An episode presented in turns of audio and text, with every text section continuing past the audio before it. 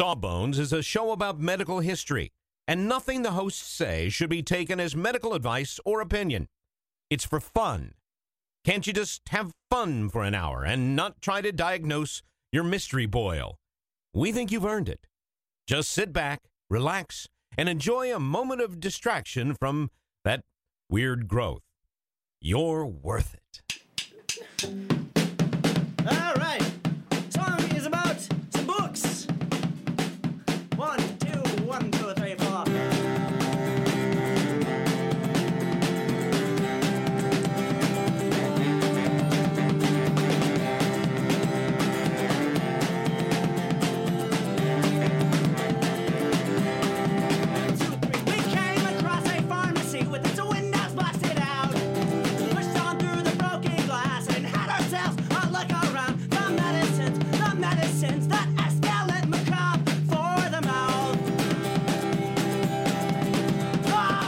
Everybody, and welcome to Sawbones, a World Tour of Misguided Medicine. I'm your co-host, Justin McElroy. And I'm Sydnee McElroy. Are you going to do that voice every week now? Is that Have I had a streak of it going? You have. Okay, I won't anymore. I'm just excited to be alive. excited to be me, excited to be alive, excited to next week go to uh, Portland and Seattle Me too. in the PNW, as uh, everyone there refers to it, the Pacific Northwest. Oh, really? Yeah, yeah, yeah, yeah, yeah. I, Everybody. I mean, I, I am aware of the Pacific Northwest, but I've never heard P and W. That's you think they already got their Halloween decorations up? Why. I, why would? Do you be- think Halloween hits the West Coast first? I just don't know. You're starting to see them sprout up around here. I don't know if they get deeper into it. It's going to be a little cooler there, which I'm kind of looking forward to. ah, so kinda of thinking- course. I'm kind of thinking that maybe, um, you know, maybe they'll have some Halloween decorations. you just up. think it, you think that because you think it's kind of a spooky part of the country. You know, Super it's like spooky. Twin Peaks is from that area, and Mm-hmm. obviously Twilight. and uh, Erie, Indiana. That's in no. The That's, uh, Indi- that's Indiana. we were talking about Seattle, and uh, how did we get there? S- talking about Seattle, and then we were thinking about like we like to do locally themed shows, which we are not going to do this time for reasons that will become evident. Uh, and we are talking about Seattle, and we are talking about Grey's Anatomy. And it's like, is there something there with the Grey's Anatomy Not connection? the right. So Grey's Anatomy, the TV show, right. uh, which takes its name from Gray's Anatomy, the book, Ah. which the Grey is spelled different. I feel like you're curious. I am. So I'm very curious. I feel like I'm not to impugn the quality of the show. I've never watched it really. I feel like every time I see that show still on, I'm like, wow, that show is still on, huh? I um, is I watched it for a while and then I kind of lost interest because for me the medicine was the more interesting part of all those medical shows. And Right. when you spend so much time on like romantic drama, just not my thing. It has um that show has been on for 14 seasons. 317 episodes. Are you kidding me?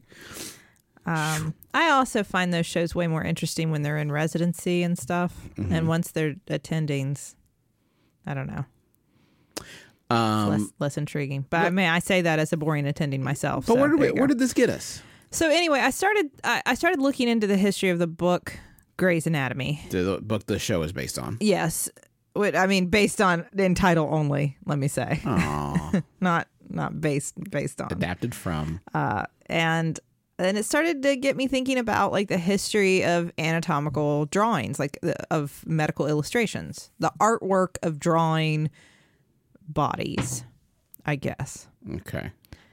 because that's a that was an important skill that was developed over time that kind of evolved alongside art uh, in order for us to study and understand the human body Okay. right? I mean, how else do you communicate what's inside a body unless you have like pictures of it? No, we don't. We don't have photos, for sure. Not Well, at that time.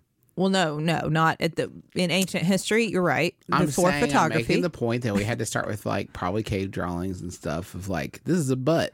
In case you see one of these between the legs and the stomach, here's what you're working with. It's a butt. Why does it have a hole? Why does it have a crack? We don't know. We plan to write some good jokes about it here in the next few millennia, but we're still in the dark on butts. well, we know they're called butts. good I look at uh, Jerry is uh has positioned himself on his on a rock. He calls it sitting. Is this the purpose of butts? We do not know. So we've done a whole episode. Sitting may be a, the devil, might be cursed. You might be cursed because Jerry said his legs started to tingle with magic after he sat. He he did past tense. Oh, by the way, he invented past tense too, and invented the past tense of sitting, which is sat. The gerund. What what did I say? his legs, are, his legs are tingling. So obviously, let's try some bloodletting. let's let's let some of the blood out. There's That too much blood for sitting. That seems like the first treatment. Okay, so we've talked about the history of dissection, and I'm I'm I'm going to go into that just a little. We've done a whole episode about it, so I don't want to belabor the point. But obviously, before we could draw pictures of the inside of the human body, we had to see, See? it. Uh, the word anatomy, by this, by the way, dates back to the ancient Greek for cutting up or taking apart. So anatomy, while it describes, you, you know, it is our anatomy. We're talking about the thing that is our body and the stuff inside it. Cutting it up or taking apart and looking at it is intrinsic to the word itself. Um, Hippocrates was not big on di- dissection. It just wasn't really done back at that time. Um, the idea of cutting into the human body was, first of all, kind of taboo, and secondly, it was thought to be dangerous.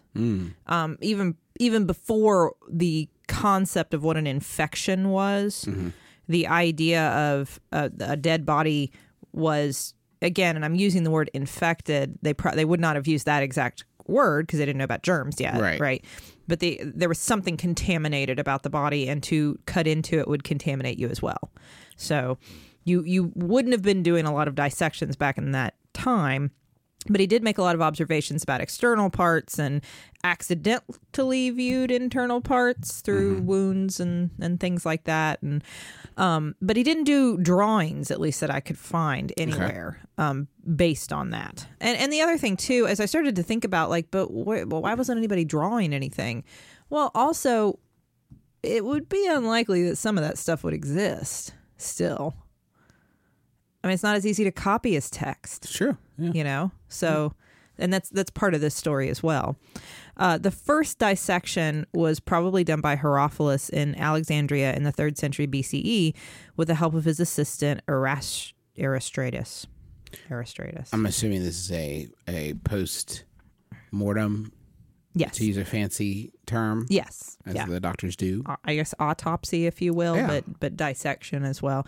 I mean, I think you're. I think you could use those words at this time interchangeably, but it's really you have different purposes. You know, Right. For yes, when uh, when Yeah. I when I the when I section's educational about the in body. general Yeah, autopsies specific to learning about the the victim right, right. of the perp, as they say. Now again, I'm just into or, crime well, it doesn't have to be a crime, like we're just cause of most death. of the ones I've seen on TV are crimes. well, sure, the ones you've seen on TV, you know, those are also fake, right? what do you got next? Except for one time, but we'll get into that. Whoa! He was celebrated by the scientific community for doing this dissection, and he was given the title the Father of Anatomy because he was the first one to be like, "Hey, I I th- I'll vote that's God, but okay. God, the Holy Father of Uh-huh. God of Abraham. that's your opinion. Okay, That's your opinion. Every, hey, everybody sees that differently. Uh, from his descriptions, we got a better understanding of things like veins and arteries. He described reproductive organs. He described the pancreas. He wrote a lot about the process of childbirth. Um, however, it was later reported that he performed like 600 vivisections, so some of them like partial dissections on prisoners maybe some while they were still alive. oh no! Yeah. Oh no! So I don't think there were as many rules at that time If any, about uh, humane treatment of people, even if they were prisoners or even if they were sentenced to death. I think that, and, and you'll see this kind of, this dude's gonna beef it anyway. well, I, you see this theme where it's like, well, they've been sentenced to death, so we may as well. And that's like not, that's wild. Like, that's I wish I'd been there because I'd been like, sound. uh, my dude, we're all sentenced to death. like, can we not, please? um, at the school there in Alexandria, you see some of the first anatomical drawings that were created based on these dissections. So he created this um, culture that you could dissect a human body. That after, uh, I mean, hopefully after, but maybe sometimes before someone had died, it was acceptable to, you know, open up their body and take a look to try to learn more about the human body with the goal that we could take this information and do something helpful with good, it yeah. someday, right? But you couldn't easily reproduce any of these drawings. You would have had to draw them again if you wanted to, Sure. you know, put them in a book and give them to somebody. Sure. So obviously that was that was a whole other The problem with all Challenge. knowledge, exchange of knowledge at this point, right? Like if Right. you lose the original, it's that's it. yeah, because you got to write it again because we don't have a printing press. So yeah, Spoilers. Sheesh. I think everybody knows that in the third century BCE we didn't have the printing press. So now I just see you're spoiling the, the printing press is going to get invented. I imagine that being a big milestone for this. Some people may not know. They don't want to ruin it for everybody. Like some people may not. Know. Some know. people might not know. Some people may not know. That was one of like those- so there might be some people who are like, "How are they going to solve this?" this That was one of those things that I feel like they taught me in history class, though. And I remember thinking, why do I need to know that this happened? I mean, like, obviously I'm aware. And now we have computers, so it doesn't matter. But Yeah, that's weird. Okay. I mean, you know, like, didn't everybody learn that? And then the printing press. Yeah, but like you should know. Oh my God, Sydnee, I'm not gonna. You're turning into a real Justin on this, and I need you to keep moving. Okay.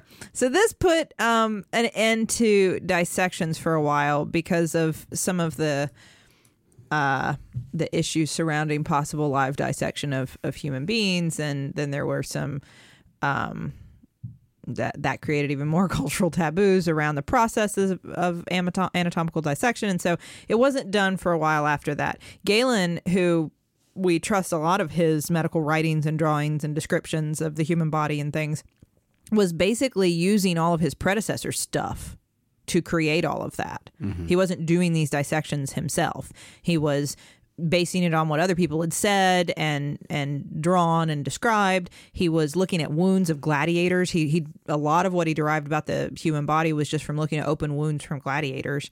Um, some of it That's was crafty though. I gotta give it up. Those, they Yeah. got you know. a way to get a peek inside. sure. Uh, Hey, he, come here. that's like this. That's like the uh, the the extreme version of the uh, post uh, sports game uh, interviews. Like, ah, hey champ, come on over if you could just for one second. Ah, yeah, if I could just bother you for one second. How do you feel went out there? I just want to. If I could just duck my head inside this uh, spear wound. Ah, Is that a lion? We Did all- a lion do that? we all really gave it our all, and um, Uh, so he would also dissect monkeys, and he there was a lot of assumption made that uh, any primate anatomy would do, kind of when we're describing human anatomy. I mean, starting from the point we were starting at, it's not completely wrong, right? He well, I mean, he he definitely got stuff wrong, um, and this was a big. I mean, I don't want to say this was a big problem. Like I'm hating on Galen, but this the reason this became such a big problem is because he was considered the authority. So. As time goes on and actual dissections start to take place again, and you're holding up these images of what we find in actual human bodies versus these images that Galen created based on word of mouth and monkeys, people would actually say, well, I guess it's just that this body is wrong because it couldn't be that Galen was wrong. I mean, the, the, you would look at the evidence before your eyes and still say, well, the cadaver must be wrong. It's got to be Galen couldn't have been wrong. That's humans for you. It wasn't until the Middle Ages that dissections really started up again, and then you see more drawings um, produced from that. There were some figures that were doing public dissections at this time, which obviously would help with spreading this information as well. Um, and furthering the study, the first one was like Mondino de Luzzi at the University of Bologna did the first like live dissection that people could watch. And this again, th- these things are important because then you can study anatomy. It makes it okay to some extent, Right. or at least you can justify it. Well, that other guy did it. Um, most of the anatomical drawings of this period of the Middle Ages are kind of simple, almost like crude drawings. If if you look at these, and we should post some of these to our Facebook page so people can mm-hmm. kind of see what I'm talking about. It it they largely exist to just show like a spatial relationship between really major organs and structures. So, like, here's a crude outline, uh, like a 2D flat outline of a human body, and like something that represents a heart and something that represents a lung, and here's some intestine, that kind of thing. Very crude looking drawings for the most part. Um, they're usually pretty humanoid, but sometimes the proportions of the human body are very odd. i when they're rendered, I mean, and again, these are rendered from life, so it's not like you're, guessing. The Wound Man. Do you remember the Wound Man from the episode where we have the, the guy with all the with all the like spears and knives and things sticking out of him? Yeah. remember that guy?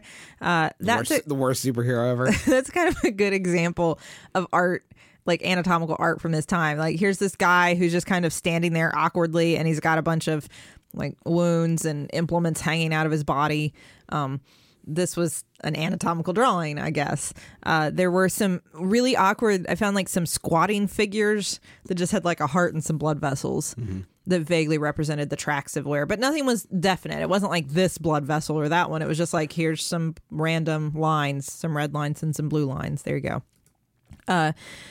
Giacomo Berengario da Carpi was a famous doctor and anatomist from the 1400s who actually dissected and illustrated a text. Um, he had made a name for himself pretending to treat syphilis with mercury. He wasn't very successful, but he did make a lot of money and became kind of famous nice. um, as as so as was the fashion. And then he spent a lot of time on this text called Anatomia Carpi. And these drawings are still somewhat simple in, in a lot of cases, but there's some actual organs depicted. There's some actual close up on like here is an actual organ, and like I'm trying to draw the structure of it, not just some vague blob. Like this is what it might look like. Um, the human figures are really interesting, and you'll see this repeated for quite a while. And and this is probably something people have looked at through art, like in in if you've ever stumbled across these drawings and never really considered. The figures are one, they're very idealized. They look like perfect. They're like godly specimens of humanity. Um, not, and I don't just mean like from a physical ideal, whatever you consider the physical quote unquote ideal to be. I mean like they look saintly. They might have like beams of light radiating from their body.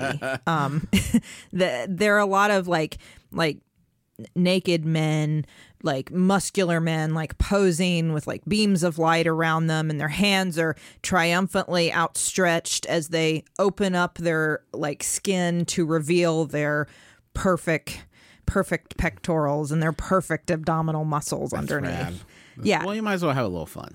and they look and they're they're alive like the the they're pictures of live people like revealing their organs like Slim Goodbody. Yes, exactly. It's Slim Goodbody. No, but some of the skeletons, um, because there are skeleton drawings too, but they're like frozen in like dance like poses. They look they look very nice. They're like, "Hello, I'm a skeleton. Look at this. Look at my bones."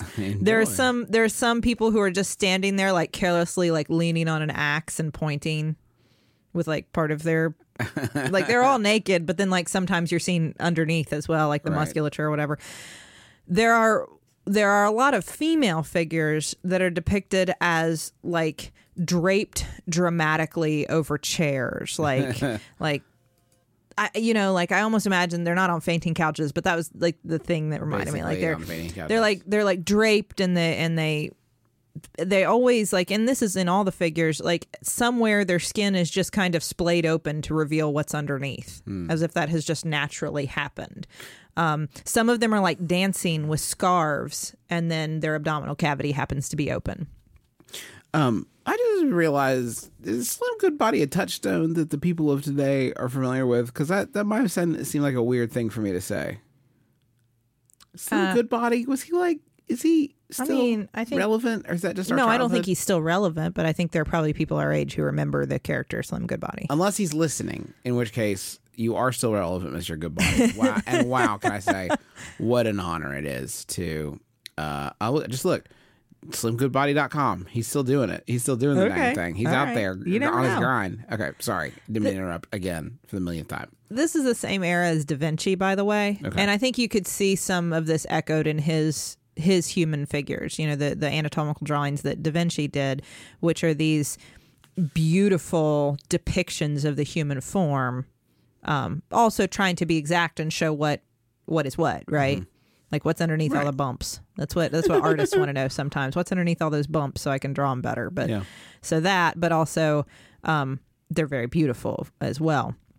Versalius comes along at this point, and this was for a long time. This was kind of like the basis of a lot of anatomical knowledge. It was 1543. Andreas Versalius publishes De Humani Corporis Fabrica Libri Septem, which means on the fabric of the human body in seven books. So a lot of stuff about the human body. He did Okay. dissections. He employed a, a lot of different artists to render what he was seeing so that he could actually have somebody who was very talented draw the stuff. He did the dissection and then people watched it and, and That drew seems it. smarter. Like, what are the odds you're going to be like a good dissector and a good drawer too? It seems low. Uh, you, gotta that's actually partner. true. You'll find that you'll find that a lot. Uh, the cover showed um, Versalius. This is really cool. So one of Versalius's goals was to contradict Galen. Like maybe even to go picture for picture to, to, to tell everybody, like, look, Galen was not right about everything, and I'm going to show you exactly why. So the cover of this tome is Versalius doing a dissection on a convicted criminal who I think is still alive. Like they've been sentenced to death. Um, and there are all these people around him watching him. And there's like a skeleton hovering over. I guess to creep everybody out or That's to like awesome. remind It's so everyone of the metal. I specter of love it. death. And then there's Galen in one corner watching and Aristotle in the other corner watching him as he does this dissection. Um, so Versalius, I think, maybe thought a lot of himself, is what I'm saying. So at this point, you have a lot of artistic advances. So, like rendering and perspective. Perspective is a big deal if you think about it. The idea of perspective and art, as that becomes a thing, that really influenced the way that we could see a human body and understand proportions a lot better. Um, and then you also start to see the use of woodcuts to reprint the images. Okay. So that made this book really special because you could and can you imagine the detail that would take to do a a woodcut Of of yeah, like the the vasculature or something and then reprint that. That's amazing. Yeah. So so you had these very these very beautiful detailed drawings and then on the woodcut and then reprinted. Um, and he challenged a lot of Galen's false beliefs. Uh, there's still, by the way, 700 copies of this book that Oh. you can find. I'll grab one. Uh, there is one in Brown University's John Hay Library, which is bound in human skin. Fun. I think we've talked about that before. We did because they have some at the um, the Mutter. Mm-hmm. They have some human skin books. Yep. So, so there is one of those. Um, the anatomical art that followed of the 17th and 18th century was just, it, it kind of was expanding on this, more lifelike details, um, obviously perspective and everything. They also would add things like sometimes like a sheet draped over a body or like a fly on the body to make it really like, bam. Super spooky. Yeah. For for like, look, this looks for- really real. provided for scale. You could you could also use copper plates to start. They started using some copper plates to like reprint the images. Um, you also saw like the rise of the anatomical museum at this point, with like you could walk into a spooky room with a bunch of shelves with organs and jars and things like that. Well, we haven't come Um, that far from that. Uh, the the ones of the early 1800s have sometimes done away with like the backgrounds because like all these drawings that I'm talking about, you can look at them. They all have like rolling hills and trees and stuff behind these figures. Um, so they they start to do away with that because like why do you need that? Right. You're just looking at the body. You don't need that. Um, but they were still these idealized uh, human figures. They weren't really necessarily easy to follow. A lot of it was just blocks of text next to a picture. Um, and they would describe everything next to the picture, but like labels weren't necessarily used. Huh. Interesting. Uh, so obviously we're, we've made a lot of progress, but we're not where we need to be yet. Right. Uh, how do we get there? Well, I'm going to tell you that, Justin. But first, let's go to the billing department. Let's go. The medicines, the medicines that escalate macabre for the mouth. we have just started rehearsing for the summer theater. That's right. Summer starts in March around these parts, and that means we don't have much time at all in the evenings to make dinner. But we will not be just consuming Wendy's, uh, although there will be some Wendy's consumed, but we are going to have a little extra help with Factor, which delivers ready to eat, delicious meals right to your door and not like junky stuff you get out of the freezer aisle, whatever. This is real high quality chef crafted stuff that in two minutes you're ready to eat it. I'm talking about some Southwestern style turkey and mac I think this week I'm going to be enjoying a shredded chicken taco bowl. Is is is part of my plan. Um, but they got like fancy stuff. Listen to this. Where are you going to get this truffle butter filet mignon? I mean, seriously, from from from a, a box pre-prepared. All I got at two minutes. I'm eating filet mignon. That sounds delicious. Yeah, it sounds delicious. And you can give these a try. And it's not just these meals. Uh, We're talking pancakes, smoothies. They got some great wellness shots that are surprisingly delicious. And the meals you just eat and eat. There's no prepping, cooking, or cleanup. Get as much as you need by choosing your meals every week. You're going to get exactly what you want. No surprises here. Uh, and the, meals, I can say, are delicious. So what do you got to lose? Head on over to factormeals.com slash sawbones50 and use code sawbones50 to get 50% off. That's code sawbones50 at factormeals.com slash sawbones50 to get 50% off. Sydnee, you know how you're always saying that you'd like to build a Justin McElroy fan site full of all your favorite quotes, clips, videos, and hunky pictures of beloved podcaster Justin McElroy? I don't remember. Well, there's sa- no need to wait any longer, Sydnee, because Squarespace is going to make it easier than you could possibly believe to make a website uh, all about your favorite hunky podcasting superstar. I don't think I was going to. Squarespace, what is it? It's a tool. Think of it as the palette, the palette of a web design artist. But you don't have to be a web design artist. You could just take stuff off the palette that is created by real people that know what they're really doing and put it from the palette onto the easel. The metaphor is broken down. Basically, you're going to be able to create great looking websites that have fantastic customer support and help you unlock your creativity and do whatever you want to with your small business or podcaster obsession. You can sell products. You can uh, post your videos. You can share your stories about how Justin has shaped your life and is also a fantastic father. Folks, you got to stop waiting to make your Justin McElroy fan site. Go to squarespace.com slash sawbones for a free trial. And when you're ready to launch your Justin McElroy fan site, use offer code sawbones to save 10% off your first purchase of a website or domain. Uh, now, Sid, I think we are about to uh, to finally make a little progress here. That's well, and to be fair, Justin, we we had made progress. We Make definitely a little more if, progress. if you here. look at the if you look from like old texts where there are no pictures to like the re- the realization we need some pictures and here are some like crude human figures with some vague organs inside to like some beautiful but disturbing images of live humans dancing around with their organs popping out um, across the the beautiful Greek countryside or wherever they were. and then and then finally we have like some actual anatomical drawings and figures. Um, this brings us to Gray's Anatomy, not the TV show. okay, No, the the one with the A, Grey Just with an A. got it. Right. So We won't be talking much about the TV show. I would think as much as well, we've already talked about it plenty. I a think. A good amount. So uh, I had always assumed that Gray's Anatomy was completely made by whoever Gray was. Got his name right on there, Right. Henry Gray. Right? Yes, Henry Gray. I don't know why I knew that. That's weird. I didn't look at the notes. I know it seems like I would have looked at the notes. I didn't. I've talked about it. I've listened. Oh, mm. Wow. Interesting. wow, That's nice. cool. So Good husband. Henry Gray, Dr. Henry Gray, was a young and up and coming anatomist at St. George's. He uh, he was kind of a well to do upper class guy. He had a lot of um, he had a lot of financial support. He had a lot of charisma. He was well liked. He was um, determined. He was out to make a name for himself and do whatever it took to be something memorable, to leave a legacy, right? Okay. and uh, and he dressed really well, and people liked him, and that, that's it's important that you kind of get who this guy is.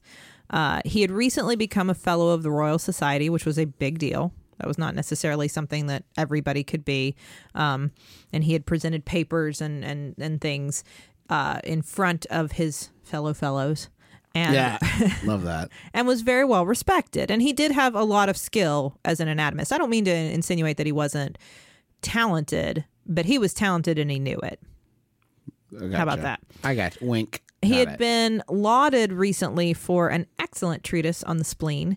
There was something called the um, Astley Cooper Prize, which was awarded every year to one of one of the. Um, I don't even necessarily think you had to be a fellow. It was just one of the doctors, mm-hmm. and it they would give you like a topic. Like everybody has to do a treatise on this, and whoever does the best one gets this prize and it was like 300 pounds or something. And so he they were they were all challenged to do something on the spleen.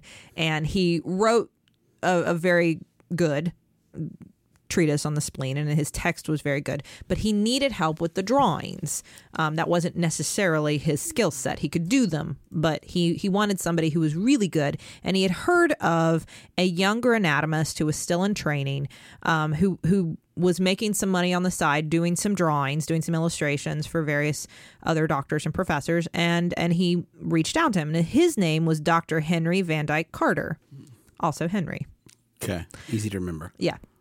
So he he talked to Dr. Carter and he said, you know, I would really like you to do the illustrations for this thing I'm doing on the spleen. And if you look back through, the cool thing is Dr. Carter kept a huge diary through most of his life about all of his daily ins and outs, everything that happened to him. So you can really you get to know this guy a lot easier. I've been reading a book about it, um, The Anatomist, and you you really get to a feel for who he was a lot easier. He was very self conscious. He was very insecure. Um, his family wasn't exactly thrilled with what he was doing with his life.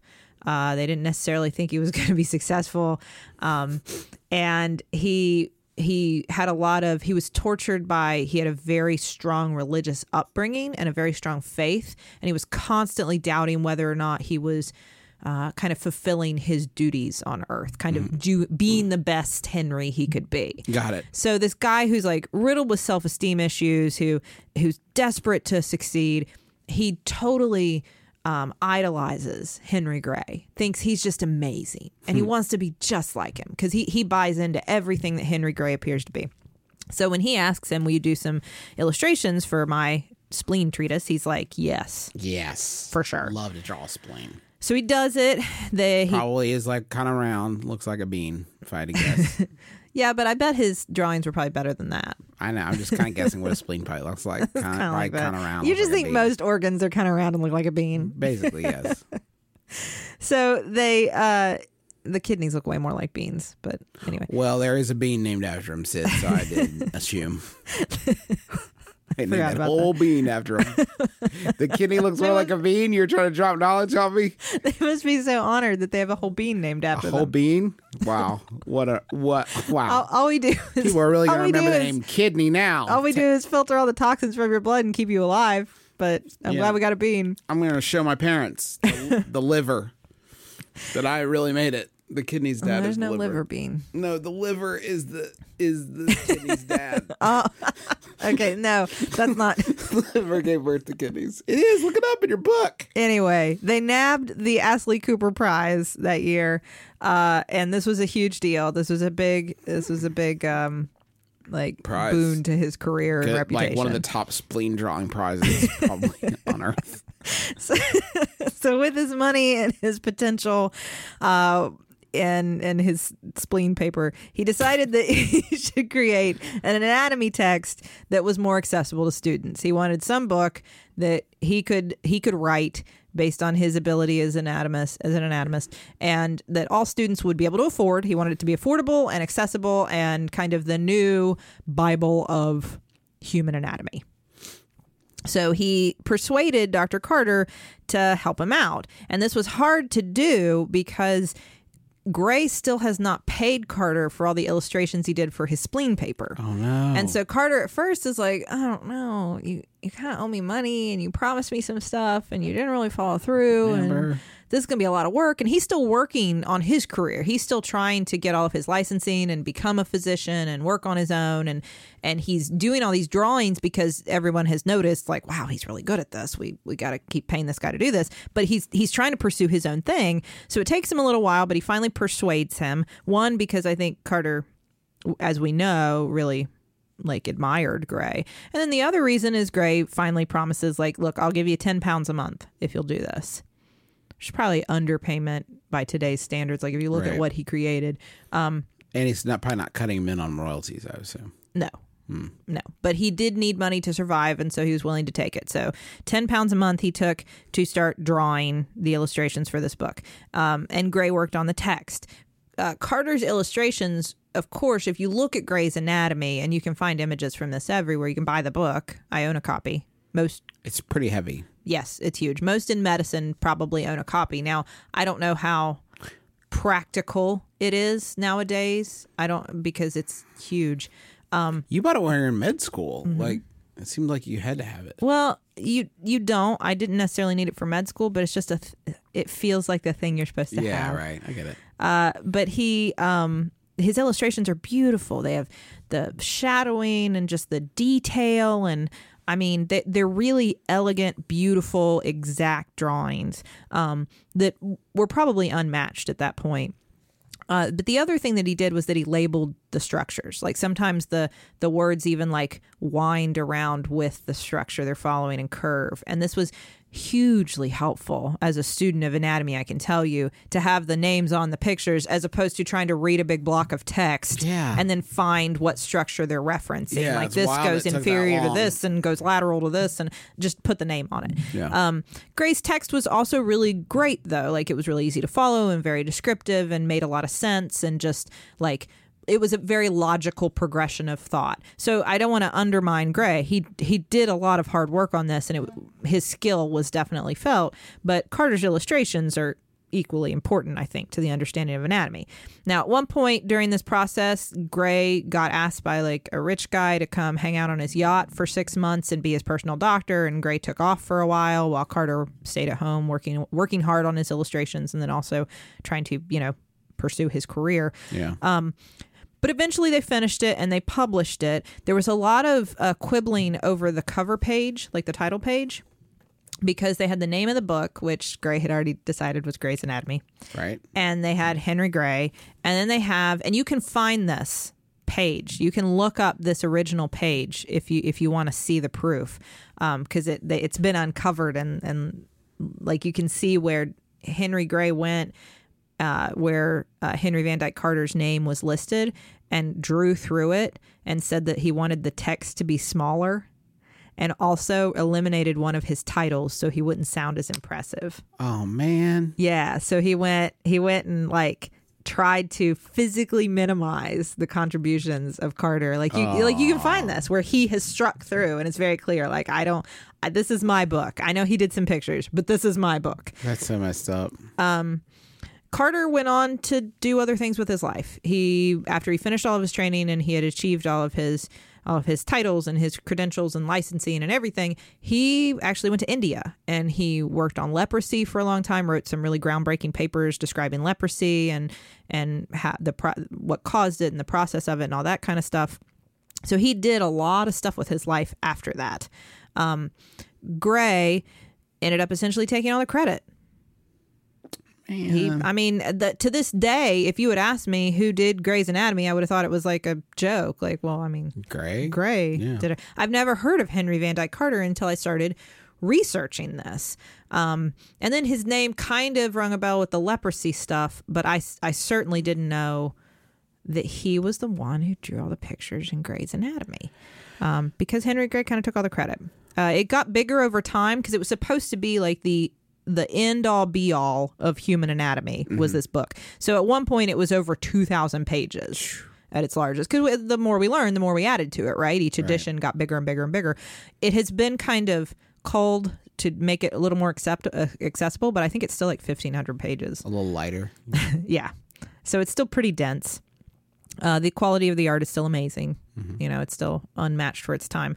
Most students nowadays probably use uh, Dr. Frank Netter's Atlas of Human Anatomy. I know that was the thing for me in medical school. Everybody mm-hmm. had their Netter, and the Netter Atlas is it's really easy to use. It's smaller, of course. It's not it's not a giant Is it uh, probably maybe on a tablet now? We Well, I'm sure. I'm sure you can do that, but I used a book. I'm sure you can do that, but I mean, I went to, you know, it's been a while. Back in the old I days. Anyway, I used a book. Uh, it was published in 1989. He called it his personal Sistine Chapel. It's kind of a cool guy, Dr. Frank Netter. He What will he my spent personal Sistine Chapel be said? something with podcasts, right? Yeah, probably. Hopefully. Yeah. Maybe it's this episode. I don't know. He just a little plug for Dr. Frank Netter. Not only did he make this Atlas of Anatomy, which like all med students know the name Netter because they have probably have a Netter. Uh, he also like spent some of his time devoted to like fighting fake medicine. Netter. Cool dude. Anyway, um, that that book was a little a little easier to follow, and there's color illustrations, which I think help a little bit. Um, I, I thought I would throw in one final thing as I'm thinking about like the progression of anatomical drawings because now you can find a ton of different atlases which are mm-hmm. very detailed exact drawings in different parts of the human body and some that just focus on the brain or on Right. whatever. Um, you can also if you take obviously if you go to medical school or if you are a med- eh, someone in the medical profession you'll probably do dissecting mm-hmm. which makes it easier to understand and you can also find prosections which are actually like pre-dissected parts that you can look at. Yeah. Um, I did some. I actually I actually made some prosections Wow, when I was in medical school. But uh, I thought I would tack onto that the Body Worlds exhibit. Oh yeah, I guess for sure. It's like the th- the 3D version of what we're talking about. That's right. So uh, Gunther von Hagens produced the Body Worlds exhibit, which uh, he he used a process called plastination, which he actually invented the process to preserve um, bodies in various forms, uh, like segmented in various ways. So like dissected to various levels and slices, and you can make very thin sections that way and and display them. Just remembering when we went to see this exhibit in New York with Riley. Riley was with us, and she was like probably would have been six or seven at the time. And we kept we kept trying to reassure her that it was all fake. And then we would say something that would hint to her that like, well, maybe it is in fact real. And then we would have to double back, like, no, no, no, totally fake. And we kept her in suspense for literal years. Yeah, it was years not- that she and, and like and finally she looked at us and went, "It was real, right? It was real. was like you were lying to Yeah, me, so I wouldn't get freaked out, but it was a few real." weeks ago. She said. It was- um, Do you know though that before he made the, his his Body Worlds exhibit, um, which has some notoriety because there's been some questions about how some of the bodies were obtained. He swears that he got permission for all of them and that he knows where they all came from and that they were all donated. right. Uh, but there are other Tough to prove. there are other similar exhibits that have been called into question. So it's uh, anyway. Yeah. There's obviously some some uh, controversy there. But before he did that, he performed the first public autopsy in 170 years Sheesh. in London in 2002 to an audience of 500 people, and it was then later that year shown on Channel Four. Whoa, creepy. No idea. There was an there was a dissection and an autopsy was shown on TV. Mad you missed it? Is that where we're at? No, I'm not mad. I missed it. I mean, I've done it, so I don't need to watch it on TV. I'm just Don't, I don't can't get braggy. I can't believe that it was on TV. Can you imagine that? In England, though, they put whatever on England. they put whatever. Which one is Channel Four? That's that must be like the serious one, right? It's not BBC One. It's not BBC Two. It's not BBC Three. Um, the, that's going to do it for us, folks. Thank you so much for joining us. Uh, if you want to see some more great illustrations of bodies, you should pre-order the Sawbones book. That's bit.ly forward slash the Sawbones book. Uh, Taylor Smirl, Sydnee's sister and a gifted illustrator, has drawn plenty of bodies for you to feast your eyes on in there. Uh, and and uh, uh, that sounded weird. I don't I don't mean to, for it to sound as weird as it did. But uh, bit.ly forward slash the Sawbones book. We're just a few weeks away, and those pre-orders uh, really do like help because they all get folded into the first week sales, and the first week sales of a book are really really important. So if you want to support us, please uh, share that link around and pick up a copy. To call your local bookstore, uh, pre-order on Amazon, whatever. Just uh, please, thank you. If you're a fan of our show, I think you're really gonna love this book. We're we're really proud of it. Um, thanks to the taxpayers for the use of their song "Medicines" as the intro and outro of our program. Uh, and thanks to Max Fun Network for having us as a part of their extended podcasting family. And thank you to you, most of all, for listening and continuing to support us. But until next week, my name is Justin McElroy. I'm Sydnee McElroy. and as always, don't drill a hole in your head.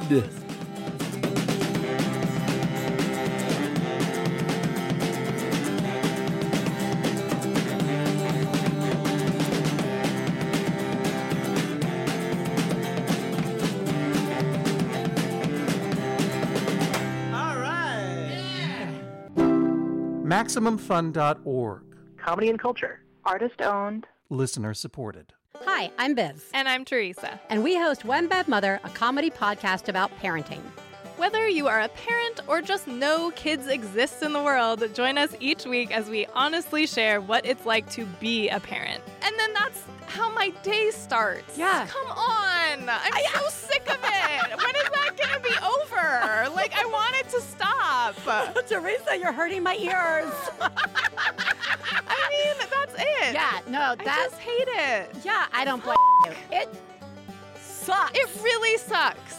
So join us each week as we judge less, laugh more, and remind you that you are doing a great job. Find us on MaximumFun.org, on Apple Podcasts, or wherever you get your podcasts.